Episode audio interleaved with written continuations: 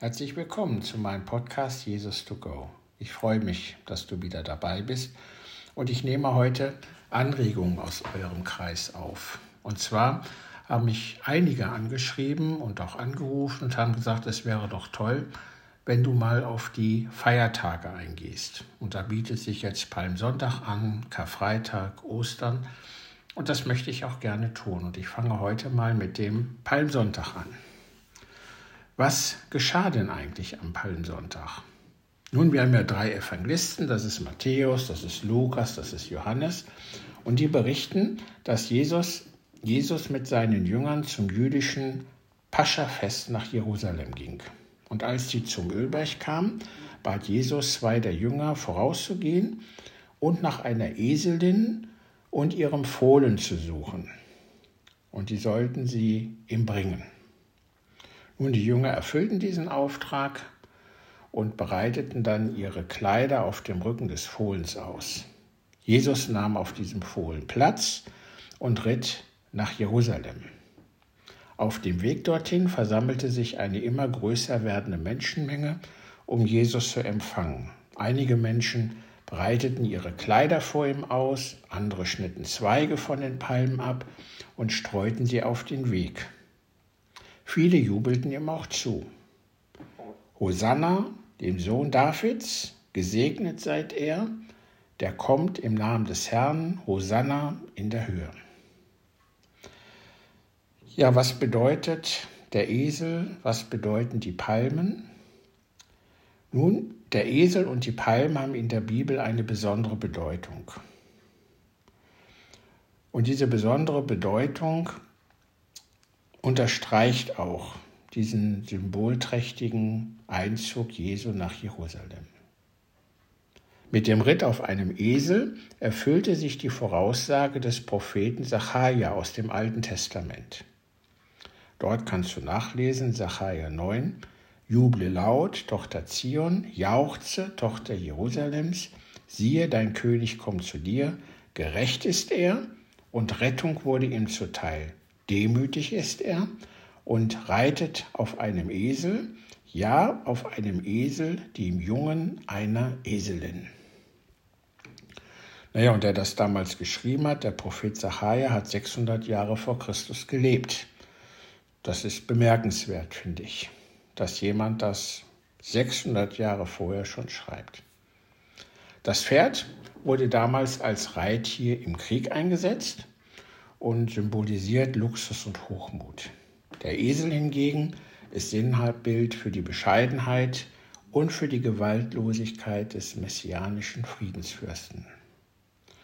Die Palme ist bereits in der Antike ein Symbol der Huldigung und des Sieges. Für die römischen Besatzer dürfte der Empfang Jesu mit Palmzweigen und seinem Ritt auf dem Esel einer Provokation gleichgekommen sein.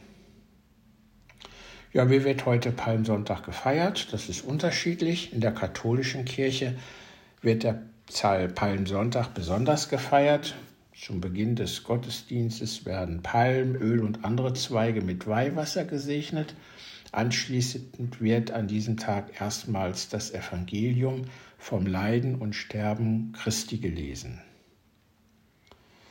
Nach der Palmweihe und Lesung zieht die Gemeinde in einer Palmprozession zur Kirche. In der evangelischen Kirche sind Palmprozession und Palmweihe nicht üblich, aber man liest dort die Geschichte vom Einzug Jesu in Jerusalem. Ja, seit dem 8. Jahrhundert gibt es Palmsonntagsprozessionen. Im Mittelalter war es üblich, dass der Pfarrer die Prozession auf einem lebendigen Esel reitend anführte. Da sich die Tiere jedoch oft als sehr störrisch erwiesen, wurden sie später durch Esel und Christusfiguren aus Holz ersetzt. In manchen Orten wird diese Tradition auch heute noch lebendig gehalten. Ja, dann noch eine Information zur Palmweihe und Palmbuschen. Für die Palmweihe werden in Mitteleuropa anstatt Palmzweige traditionell heimische Pflanzen wie Weidekätzchen, Ahorn, Buchen, Haselnuss, Birken oder auch Wacholderzweige benutzt. In manchen Regionen werden sogenannte Palmbuschen oder auch Palmbesen gebunden und mit gefärbten Ostereiern, bunten Papierstreifen oder Fastenbrezeln geschmückt. Je nach Region werden für den Palmbuschen sieben bis zehn verschiedene grüne Zweige verarbeitet. Ja, das einfach mal nur so zum Palmsonntag. Wieso, weshalb, warum, wie wird das gefeiert, wie wird dieser Palmsonntag begangen? Ich habe mich dann noch so ein bisschen schlau gemacht und habe ähm, in theologische Bücher gelesen und da möchte ich dir heute mal auch etwas vorlesen oder erzählen aus dem Bereich Tempelbehörde, Hoherpriester, Geistlichkeit, ja auch welche Überlegungen damals eben auch eine Rolle gespielt haben. Es gab damals eine Tempelbehörde und in dieser Tempelbehörde war die Geistigkeit vertreten und die sahen natürlich jetzt diesen Einmarsch Jesu nach Jerusalem mit allen drumherum sehr kritisch. Zum einen hatten sie die Sorge, dass die Römer dem Ganzen gewaltsam ein Ende unterbreiten und sagen, also es gibt nur einen Kaiser, es gibt nur einen König und der sitzt in Rom. Wir werden das überhaupt nicht dulden, dass hier einer als König gehuldigt wird. Also hatten sie Sorge, dass die Römer kommen und den Tempel, also die heilige Stätte der Gottesverehrung, dem Volk wegnehmen. Das war also eine Sorge. Die andere Sorge war, dass sie ihre Macht verlieren, dass sie ihre Autorität verlieren. Denn Jesus hatte ja immerhin vorher Lazareth, Lazarus vom Tod zum Leben erweckt. Er hat im Tempel für ordentlich Furore gesorgt. Du weißt vielleicht von der Tempelreinigung, dass er dort sogar einen Strick genommen hat, dass er die Tische umgeschmissen hat und dass er gesagt hat, das soll hier ein Bethaus sein und ihr habt daraus ja eine Räuberbude gemacht.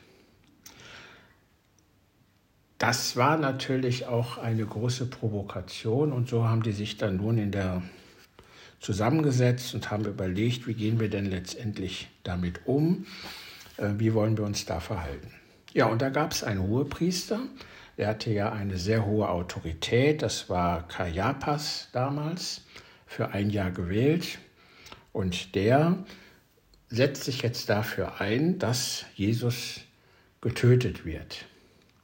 Also man hatte die Tötung von Jesu immer so zur Seite geschoben. Man hat immer nach einer anderen Lösung gesucht, aber irgendwie fand man keine rechte Lösung. Und dann sagt der Hohepriester, ihr bedenkt nicht, dass es besser für euch ist, wenn ein einziger Mensch für das Volk stirbt, als wenn das ganze Volk zugrunde geht. Und mit dieser theologischen Begründung, Jesus zu töten, ging nun letztendlich auch die Entscheidung in die entscheidende Phase, dass man sich dazu bereit machte und sagte, jawohl, diesen schwerwiegenden Beschluss, Jesus zu töten, den wollen wir nun auch tun, auch aus diesem Grund heraus. Somit wurde dann auch das Todesurteil über ihn gefällt. Also, Jesus ist der eine, der stirbt für das Volk. Da kommt natürlich dann der Gedanke der Stellvertretung auch zum Tragen, dass er, Jesus, für sein Volk stirbt. Und mit dem Volk nicht nur die Juden gemeint, sondern die spätere Christenheit, die Menschen, die sich zu Jesus bekennen, die sich auf seinen Namen taufen lassen, die ihm nachfolgen, dass er für diese Menschen sein Leben gibt. Ja, das soweit zum Palmsonntag. Ähm, und wie gesagt, das nächste Kapitel widme ich mir dann dem Karfreitag und später dem Ostern. Ich danke dir, dass du dabei warst. Wenn du noch Anregungen hast, dann sprich mich gerne an. Ich wünsche dir eine gesegnete Karwoche.